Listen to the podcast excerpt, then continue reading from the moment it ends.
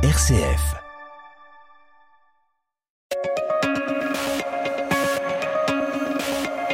Émission spéciale Jean-Baptiste Cocagne.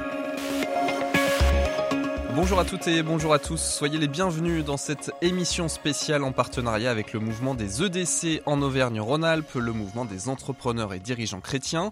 Et aujourd'hui, nous avons le plaisir de recevoir un chirurgien urologue, spécialiste de la transplantation, mais qui est également diacre au sein de l'Église. Bonjour Lionel Badet. Bonjour et bonjour à tous les auditeurs. Merci d'être avec nous. Vous êtes euh, chef de service en urologie et chirurgie de la transplantation à l'hôpital Édouard Herriot à Lyon. Et depuis 2017, vous êtes également diacre permanent de l'Église catholique au sein du diocèse de Lyon. Alors déjà, une première question, comment vous arrivez à trouver le temps d'assurer vos engagements professionnels qu'on imagine déjà bien chronophages avec une mission d'église? Alors, euh, bon, on a simplifié le problème en se disant que, euh, en fait, euh, mais c'est vrai pour tous les diacres, hein, la fonction diacronale est plus une fonction de l'être que du faire. Et donc, Bon, pour vous raconter en deux mots, euh, quand euh, s'est posé la question du diaconat, j'avais vu le cardinal Barbarin à l'époque, et qui, avec lequel j'avais discuté, j'avais exprimé mes difficultés, mes doutes en termes de capacité à prendre du temps pour faire cette activité. Et il m'avait dit, Lionel, ce dont on a besoin, c'est d'un diacre qui soit dans l'être, c'est-à-dire que par son comportement, par sa façon de fonctionner, il soit signe de la présence du Christ euh, dans le monde et dans son milieu de travail. Et il m'avait dit, votre charge, bah, pour tout ce qui est baptême, tout ce qui est euh, fonction, mission d'église, euh, bah, vous donnerez quand vous pourrez donner, c'est-à-dire que quand vous travaillerez moins et quand vous aurez arrêté votre activité professionnelle, vous mettrez plus d'énergie euh, dans le faire dans l'église. Mais pour l'instant, contentez-vous de l'être et ça devrait bien se passer. Donc, euh, en fait, euh, j'allais dire, euh, en termes de fonction diaconale, en dehors d'un certain nombre de baptêmes, d'un certain nombre de mariages que je fais quand même, j'ai pas une surcharge de travail en termes de volume horaire qui est particulièrement importante. Et donc, ça pose pas vraiment de problème de planning. Donc, ça se passe bien. Ça se passe plutôt très bien, oui. Alors, comment vous arrivez à concilier au quotidien vos convictions religieuses et puis forcément les questions liées à la médecine qui viennent parfois, on l'imagine, en contradiction avec les enseignements de cette même Église catholique? Alors c'est pas toujours facile de s'unifier au-dessus de ces questions, hein, mais euh, d'une manière générale quand même, les deux prismes arrivent quand même à se mettre en alignement de planète et on arrive à trouver des façons de raisonner, des façons de se positionner qui couvrent à la fois le côté médical et puis euh, cette mission diaconale et cet ancrage dans la foi. L'élément de bascule ou en tout cas le barycentre de cette euh, discussion et de cette question, c'est de se dire et de répondre à une question, c'est en fait la présence du Christ. Qu'est-ce que c'est la présence du Christ? C'est une présence aimante et accompagnante. Et donc euh, c'est finalement dans cette euh, démarche euh, qui oppose quelquefois ou qui met en conflit une, une vision médicale et une vision d'église, c'est comment est-ce que à mon niveau je peux apporter un accompagnement, un amour entre guillemets fraternel vis-à-vis des gens avec lesquels je vais pouvoir interfacer et interférer. Et je réponds à mes questions essentiellement au travers de ça. Donc ça veut dire aussi que quelquefois on peut être euh, en, situation de déséquilibre, j'allais dire, entre euh, ce que on peut penser soi-même et puis euh, que l'Église pousse et quels sont les messages de, de l'Église. En position doctrinale, par exemple, je retiens quand même que finalement, ce qui est important dans ce qu'on va choisir de faire, c'est de se mettre dans une situation où on prend les gens par la main et on les accompagne, même au-delà des difficultés qu'ils peuvent avoir et sans forcément avoir en recours à ce qui a été dit et ce qui a été écrit euh, au sein des Écritures, mais je dis de la doctrine. La morale, par exemple, nous apprend que le point euh, lumineux qu'il faut suivre n'est pas toujours atteignable par tout le monde euh, et que manifestement, eh ben, il y a certaines personnes qui auront des difficultés, qu'il faut les accompagner. Et c'est dans ce sens-là que le diacre doit se mettre au service et doit accompagner les gens. Vous êtes dans une forme de pastorale du réel, on pourrait dire? Voilà, c'est ça. Euh, face à une situation où des gens sont en difficulté, face à des situations où des gens sont euh, dans une errance et, sont un peu au bord de la route, la mission diaconale est de toute manière, quelle que soit la doctrine, de se porter vers ces gens et de leur donner la main et de les accompagner euh, pour les tirer vers, vers le haut et vers la, et vers, la lumière. quoi. Est-ce que vous avez un, un autre exemple précis où vous avez été un peu face à un dilemme entre euh, bah, vous, euh, l'homme de foi, et euh, le médecin professionnel qui doit exercer. Alors on peut trouver des choses euh, en particulier dans l'activité professionnelle et sur des choix, sur des choix éthiques. Hein. La question, par exemple, euh, de savoir comment on doit apporter euh, de l'aide ou comment on doit accompagner un patient ou une patiente dans une situation où le patient est en grande difficulté. Je, je me souviens, par exemple, d'une situation où j'ai eu à prendre en charge une dame qui était enceinte, qui était porteuse d'un enfant à six mois, avec un gros cancer et pour laquelle ce poser la question d'une interruption thérapeutique de grossesse qui a été globalement décidée par toutes les équipes qu'elle avait vues et qui est venue me voir en me disant bah, écoutez, voilà, je sais que vous êtes diacre euh, au travers de cette mission. Est-ce que vous avez un choix thérapeutique différent à me faire en sachant que cet enfant, je voudrais le garder, qu'il est précieux pour moi, que j'en ai déjà perdu un, etc., etc., et que mon mari est tout à fait euh, d'accord pour élever cet enfant seul si par hasard je devais disparaître. Et puis, euh, chemin faisant, on a réussi à, trouver la voie et à faire en sorte euh, bah, d'aller et de rejoindre cette volonté euh, tout en gardant la capacité de la traiter médicalement le mieux possible. Et donc euh, aujourd'hui, effectivement, cette femme a pu être traitée de son cancer, elle va plutôt bien, et puis, et, puis, et puis elle a pu garder son enfant. Et pour la petite histoire, elle m'a demandé de baptiser cet enfant. Une jolie histoire. Jusqu'où peut-on aller en médecine? Lionel Badet, quelles sont les limites que vous vous posez? En plus, dans le domaine de la transplantation, c'est hein, une question compliquée. C'est une question compliquée qui est générique de la médecine aussi. C'est à voir que aujourd'hui, et, c'est un piège dans lequel il faut éviter de tomber. Euh, la médecine se fait assez souvent la chambre d'écho des désirs des patients. Et donc, euh, les enjeux de, demain sur le plan médical, ça sera de savoir si on est plutôt euh, dans une médecine qui répare ou si on bascule dans une, médecine qui augmente. Et donc on voit bien que le chemin de crête euh, est, pas facile à, situer et que la société nous attire d'une manière ou d'une autre vers le versant euh, de l'augmentation plutôt que de la réparation. Et toute, toute, toute la, subtilité et l'engagement médical de demain sera de trouver un petit peu, le, l'équilibre, le barycentre dans les décisions de quelle manière vous vivez votre foi à l'hôpital? Euh, d'une façon relativement simple, hein, j'allais dire, euh, la foi à l'hôpital pour moi, c'est euh, répondre au message de la parole et du Christ, c'est-à-dire vivre en fraternité, en humanité avec les gens qui sont autour de moi, et donc c'est leur apporter paix, si possible, et, euh, et amour, entre guillemets. Donc, euh, c'est amitié, fraternité, quoi. J'ai pas de vision particulièrement prosélyte euh, au sens euh, strict du terme. Et donc, euh, de ce fait, les choses se passent plutôt très bien. J'inscris, j'allais dire, ma foi dans un mode de, déploiement qui est sur du savoir-être en secteur hospitalier. Et c'est vrai pour les malades. En tout cas, c'est ce que j'essaye de faire. Et c'est vrai aussi pour les fonctions managériales que j'essaie d'assurer. De, Comment les équipes que vous managez acceptent cette euh, double fonction euh, accepte le fait que aussi vous êtes un homme d'église. Je suis pas sûr qu'il y ait une question d'acceptation parce que en fait ça s'est fait naturellement et que acceptation signifierait qu'il y a un clivage ou quelque chose de bizarre qui s'est constitué. Moi, les gens savent dans le service qui je suis, quels sont mes engagements, euh, mon planning est ouvert à tout le monde et sur mon planning euh, et sont, sont clairement positionnés toutes les euh, rendez-vous que je peux avoir dans le cadre du diaconat avec la paroisse ou avec le diocèse les choses se sont faites naturellement. Et je pense qu'il y a une. Alors, si on doit parler d'acceptation, on peut dire qu'il y a une acceptation globale, me semble-t-il, du fait que euh, bah, je reste à ma place euh, comme responsable de service, comme manager, comme médecin, et que, en fait, c'est au travers de mon comportement que j'essaie d'être euh, signe de la présence du Christ à l'Église, et pas dans un mouvement prosélyte qui chercherait à convaincre qu'il faut aller dans un sens ou dans un autre. Vous coordonnez euh, le pôle d'activité aussi au sein des hôpitaux euh, du centre de Lyon, euh, des HCL, les hospices civils de Lyon. 40% de votre temps, c'est du management. Quel manager êtes-vous? Quelle valeur vous, vous cherchez à, distiller dans votre management au quotidien?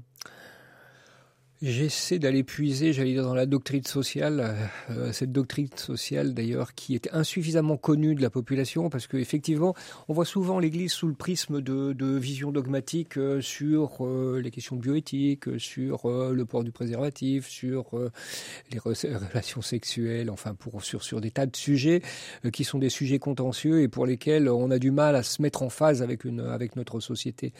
Or, il y a une mine d'or sur laquelle on est assise depuis des décennies, c'est la doctrine sociale. Et cette doctrine sociale, elle est constitutive d'un mode managérial applicable qui euh, trouve sa force euh, dans le respect de l'autre, euh, dans la paix qu'on peut essayer de générer autour de soi, dans les modes d'organisation, etc., etc., dans la subsidiarité, c'est-à-dire dans le fait que on est capable de laisser émerger de la base un certain nombre d'éléments qui vont permettre de construire le projet, etc., etc., etc. Et donc bah, j'essaie de mettre en œuvre euh, un certain nombre de, d'actions euh, au travers de cette doctrine sociale, ou en tout cas sans le dire, euh, qui sont des valeurs de donner du sens, de bien commun, de subsidiarité, et puis de rapport à l'autorité qui est un, rapport plutôt bienveillant. Lionel Badet, vous êtes chef de service en urologie et en chirurgie de la transplantation. Pourquoi avoir choisi ce domaine de la greffe, par exemple? Alors, une question intéressante. Alors, euh, je ne me, me suis pas posé cette question fondamentalement, probablement pour plusieurs raisons.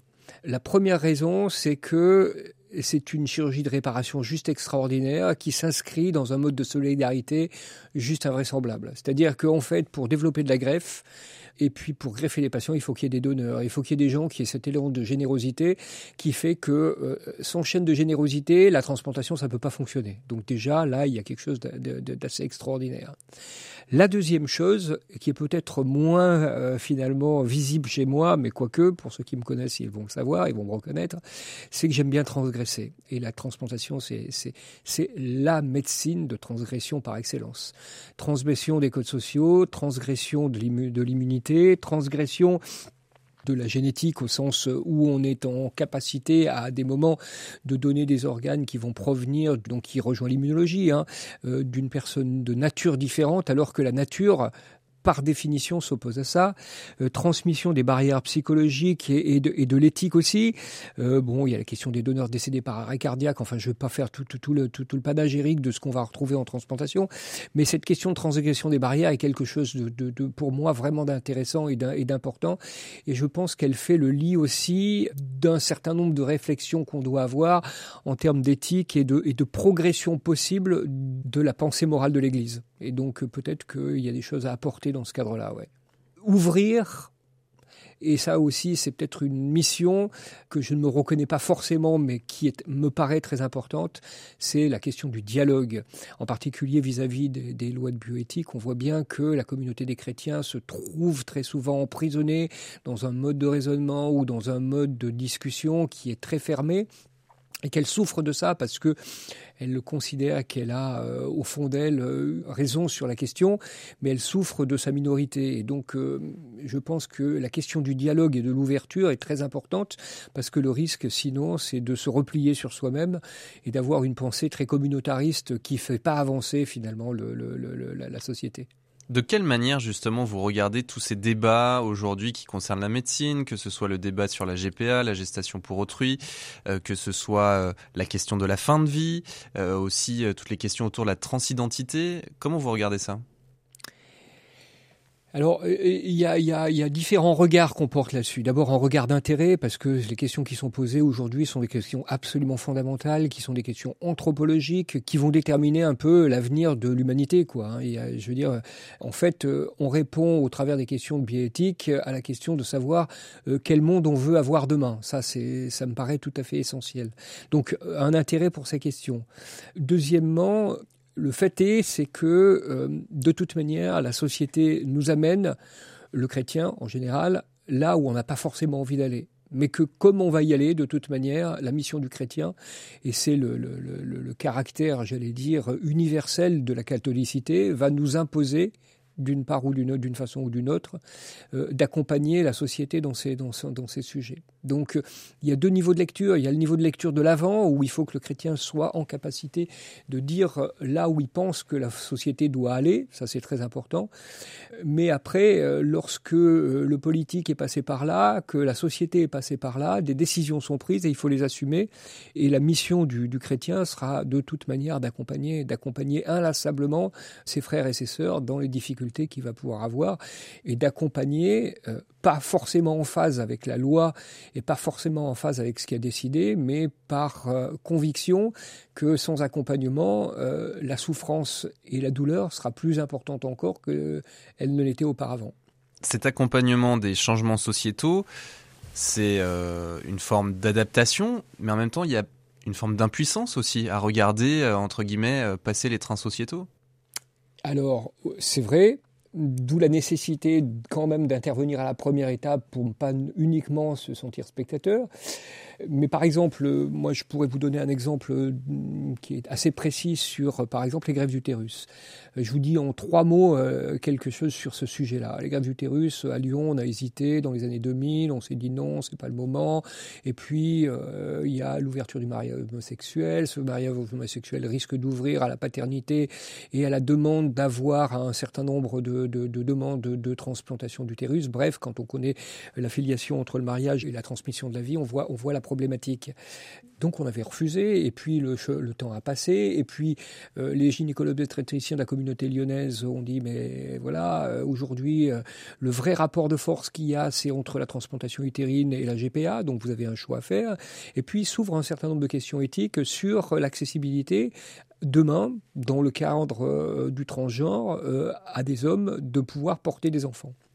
Et donc là, la mission d'un chrétien, me semble-t-il, c'est de rentrer dans l'arène et de se dire bon ben voilà, il y a un combat à mener, mais euh, ce combat, vous n'allez pas le mener les gradins en regardant euh, passivement ce qui est en train de se passer. Donc même si c'est un sujet difficile, il faut y aller et il faut essayer au travers de son expertise et de la reconnaissance et de l'oreille qu'on a au niveau national et international de donner des limites.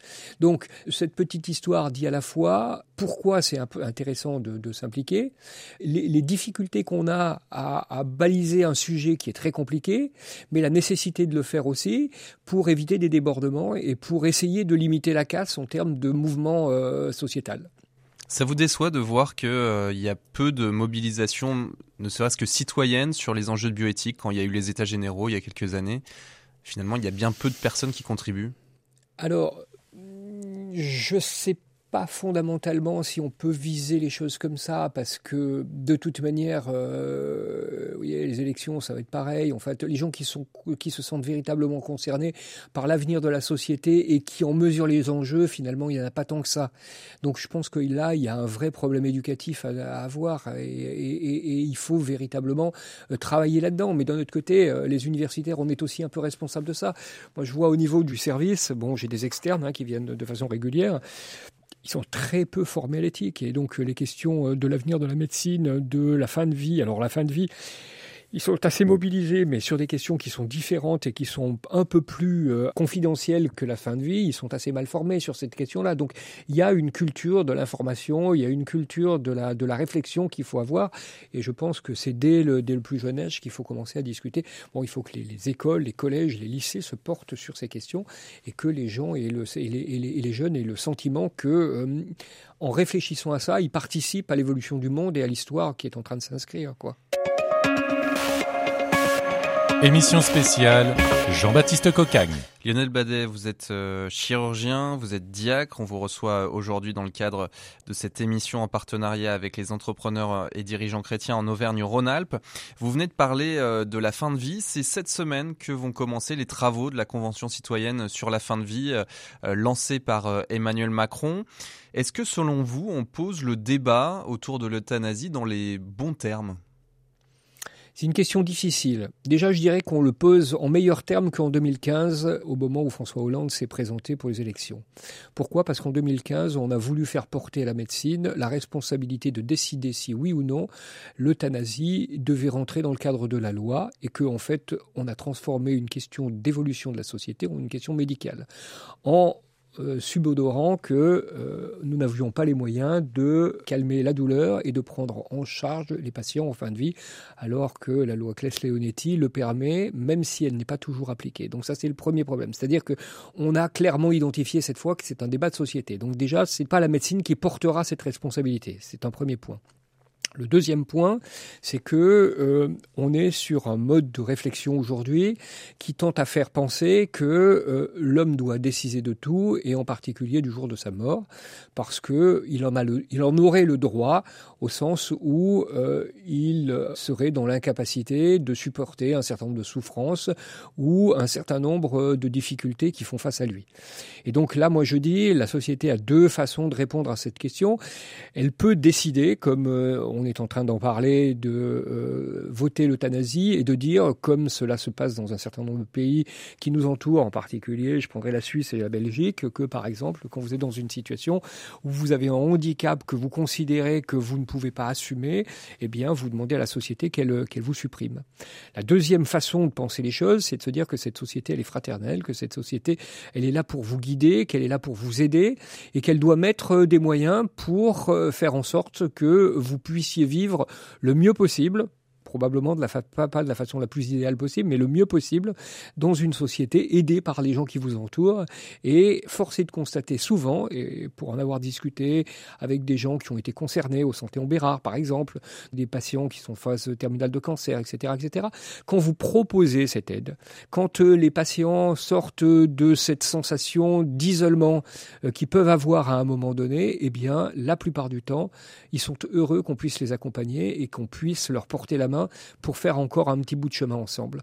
Et donc, je pense que là, il y a une vraie question qui est une question de société. C'est est-ce que on veut une société qui, là encore, règle des problèmes euh, j'allais dire, de façon expéditive et efficiente, entre guillemets, ou est-ce qu'on veut une société euh, qui soit plus tournée vers l'humain et qui considère que la dignité de l'homme, euh, c'est d'accompagner la souffrance et de faire en sorte que des hommes et des femmes dans une société se mettent en charge de l'accompagnement de cette souffrance pour autrui, plutôt que de dire qu'il y a une indignité de la vie euh, dans la souffrance et dans la difficulté. L'accompagnement, toujours un fil rouge euh, de vos deux vocations, celle de médecin et celle de diacre.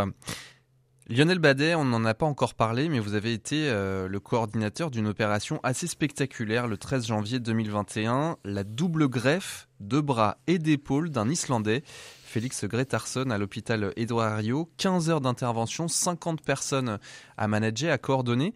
Est-ce que ça restera véritablement un moment particulier de votre carrière? Alors c'est forcément un, moment particulier. D'abord des événements comme ça, j'en ai eu d'autres. Euh, et là aussi, dans les pas de Jean-Michel Dubernard, qui avait lancé cette activité euh, de greffe composite euh, dans les années 98, je pense qu'il faut regarder cette activité avec un, regard un peu différent et dans un prisme différent. Ou vous la considérez euh, au travers du prisme, là encore, de la réussite et, du fait que vous êtes dans une situation exceptionnelle et que c'est une prouesse chirurgicale, alors on peut le regarder comme ça. Ou vous en revenez à la source et vous essayez de regarder ce qui s'est passé et vous voyez que finalement le prisme va changer. Alors je vous raconte en deux mots l'histoire de Félix Greterson. Félix Greterson, il est électrocuté sur des lignes à haute tension en 1998, il tombe on, lui, on est obligé de lui amputer les deux bras, mais on les lui ampute au niveau des épaules. Donc, c'est-à-dire qu'il n'a ni bras ni avant-bras. Il doit, il doit gérer sa vie comme ça. C'est-à-dire qu'il a besoin d'une tierce personne pour tous les mouvements, tous les, tous les gestes de la vie courante. Et donc, sa vie est un enfer. Au-delà des gestes de la vie courante, vous avez la question de l'image corporelle. Et en fait, Félix Greterson, quand il vous montre des photos de qui pense qu'il ressemblait, à qui il pense qu'il ressemblait, il vous montre des photos d'otaries euh, qui ont deux petites nageoires sur les côtés et qui essaient de se débrouiller comme ça pour, euh, pour filer sur Terre. Et donc, il a essayé par tous les moyens possibles et imaginables, dans toutes les équipes du monde, de voir si quelqu'un pouvait essayer de faire quelque chose pour lui. Et il a eu des refus, essuyé des refus. Et puis en 2007, il y a Jean-Michel Dubernard qui part à Reykjavik. Il sait que euh, Jean-Michel Dubernard vient à Reykjavik et Dubernard était celui qui était le père de ces techniques de euh, transplantation d'avant-bras. Et donc, euh, il essaie de prendre rendez-vous avec lui. Je vous passe les détails. Il se voit et puis s'enclenche un lent processus qui fait que on va décider au niveau de l'équipe de prendre en charge euh, Félix Greterson. Et donc, au final, euh, ce sont deux humanités qui se sont rencontrées. Une humanité souffrante avec une difficulté particulière, Félix Greterson, et un regard particulier d'un homme, d'un médecin, euh, qui a dit, mais on ne peut pas le laisser dans cette situation. Et ça nous a pris beaucoup de temps, parce que vous voyez, je suis en train de vous parler de 2007, le temps qu'ils viennent à Lyon, le temps qu'on fasse tous les examens, le temps qu'on règle les problèmes juridiques, les problèmes économiques, la réalisation du protocole, etc., etc., etc. mise sur liste, le temps d'attente, il s'est passé plein d'années, presque 15 ans, puisqu'il a finalement été transplanté en 2021. Et donc vous voyez que au-delà de la prouesse technique, effectivement, c'est compliqué de rassembler des gens autour d'un bloc opératoire avec 50 personnes, c'est essentiellement une histoire qui est une histoire d'humanité qui nous qui nous intéresse dans cette affaire. Alors après la coordination, j'allais dire d'une intervention chirurgicale comme ça, c'est presque facile. D'abord, je suis pas tout seul, hein, Aram Gazarian de des Hospices de Lyon, anciennement de la clinique du Parc, euh, un soutien absolument formidable puisque c'est le chirurgien responsable de la chirurgie, Emmanuel Morellon pour euh, l'immunologie, enfin un ensemble, les rééducateurs, etc., etc. Je vais forcément en oublier, donc euh, ceux qui ne sont pas entendus, ils m'excusent de les avoir oubliés, mais c'est un travail d'équipe. Euh, la coordination, c'est bien, c'est louable parce que bah, sans ça, ça marche pas. Mais en fait, on est dans une, dynamique d'équipe et qui a ouvert, ça aussi c'est assez exceptionnel et c'est très intéressant, euh, une collaboration entre le secteur public et le secteur privé hospitalier qui, là encore, euh, dessine un peu de ce que pourrait être la médecine de demain et de là où on doit aller dans les modes de collaboration qu'on essaie d'instituer. Effectivement une fierté parce que quand on voit Félix aujourd'hui qui est particulièrement heureux et j'étais avec lui au congrès scandinave de transplantation au mois de euh, septembre dernier où on a fait une communication tous les deux et, donc euh, il a pu dire à quel point ça avait changé sa vie c'est magnifique mais voilà c'est essentiellement ça qui importe plutôt que la prouesse technique et le fait d'avoir rassemblé 50 chirurgiens au même moment euh, pendant des heures. Une toute dernière question, peut-être plus personnelle, Lionel Badet. Est-ce qu'il vous arrive de prier à l'hôpital? Alors oui, il m'arrive de prier à l'hôpital, euh, mais là aussi en toute discrétion. Hein, euh, les temps de prière, bah, ils accompagnent un peu ma vie, oui, c'est sûr. Alors ils l'accompagnent à la fois parce que c'est important pour moi, et puis parce que la prière, elle, elle décharge. Euh, du résultat de ce qu'on peut faire dans la vie et, de ce qui, au final, va advenir pour un patient quand vous le prenez en charge. En deux mots, de temps en temps, vous êtes face à des situations qui sont compliquées, vous êtes face à des situations qui sont extrêmement difficiles, et vous pouvez même vous demander, sur le plan chirurgical, technique, etc., si vous allez y arriver et eh ben, la prière, elle, elle, elle, vous met dans une situation où vous dites, euh, quoi qu'il arrive, j'aurais donné le meilleur de moi-même, j'aurais fait ce que j'ai pu. Et puis, le résultat de ce que j'ai fait, eh ben, il advient que de temps en temps, ça fonctionne, le plus souvent, fort heureusement, et de temps en temps, ça fonctionne pas. Et euh, si on veut véritablement éviter un orgueil supplémentaire ou un orgueil démesuré par rapport à ce qu'on est en capacité de faire, et une peur démesurée qui vous met dans une situation d'échec, parce que quand on est chirurgien et qu'on pense qu'on va pas y arriver, généralement on n'y arrive pas, et ben la prière vous galvanise et vous donne cette capacité de sortir de vous-même euh, pour aller vers un autre chose qui fait que vous êtes ensuite l'humble servitant, l'humble artisan de la vigne qui va être à son œuvre, qui fait du mieux qu'il peut, mais ensuite euh, le résultat, qu'il soit bon ou qu'il soit mauvais, ne vous appartient pas. Merci beaucoup Lionel Badet d'avoir témoigné euh, au micro de RCF Lyon. Je rappelle que vous êtes donc chirurgien urologue, spécialiste de la transplantation, mais également diacre au sein de l'Église catholique, diacre permanent. Merci à vous. Merci à vous.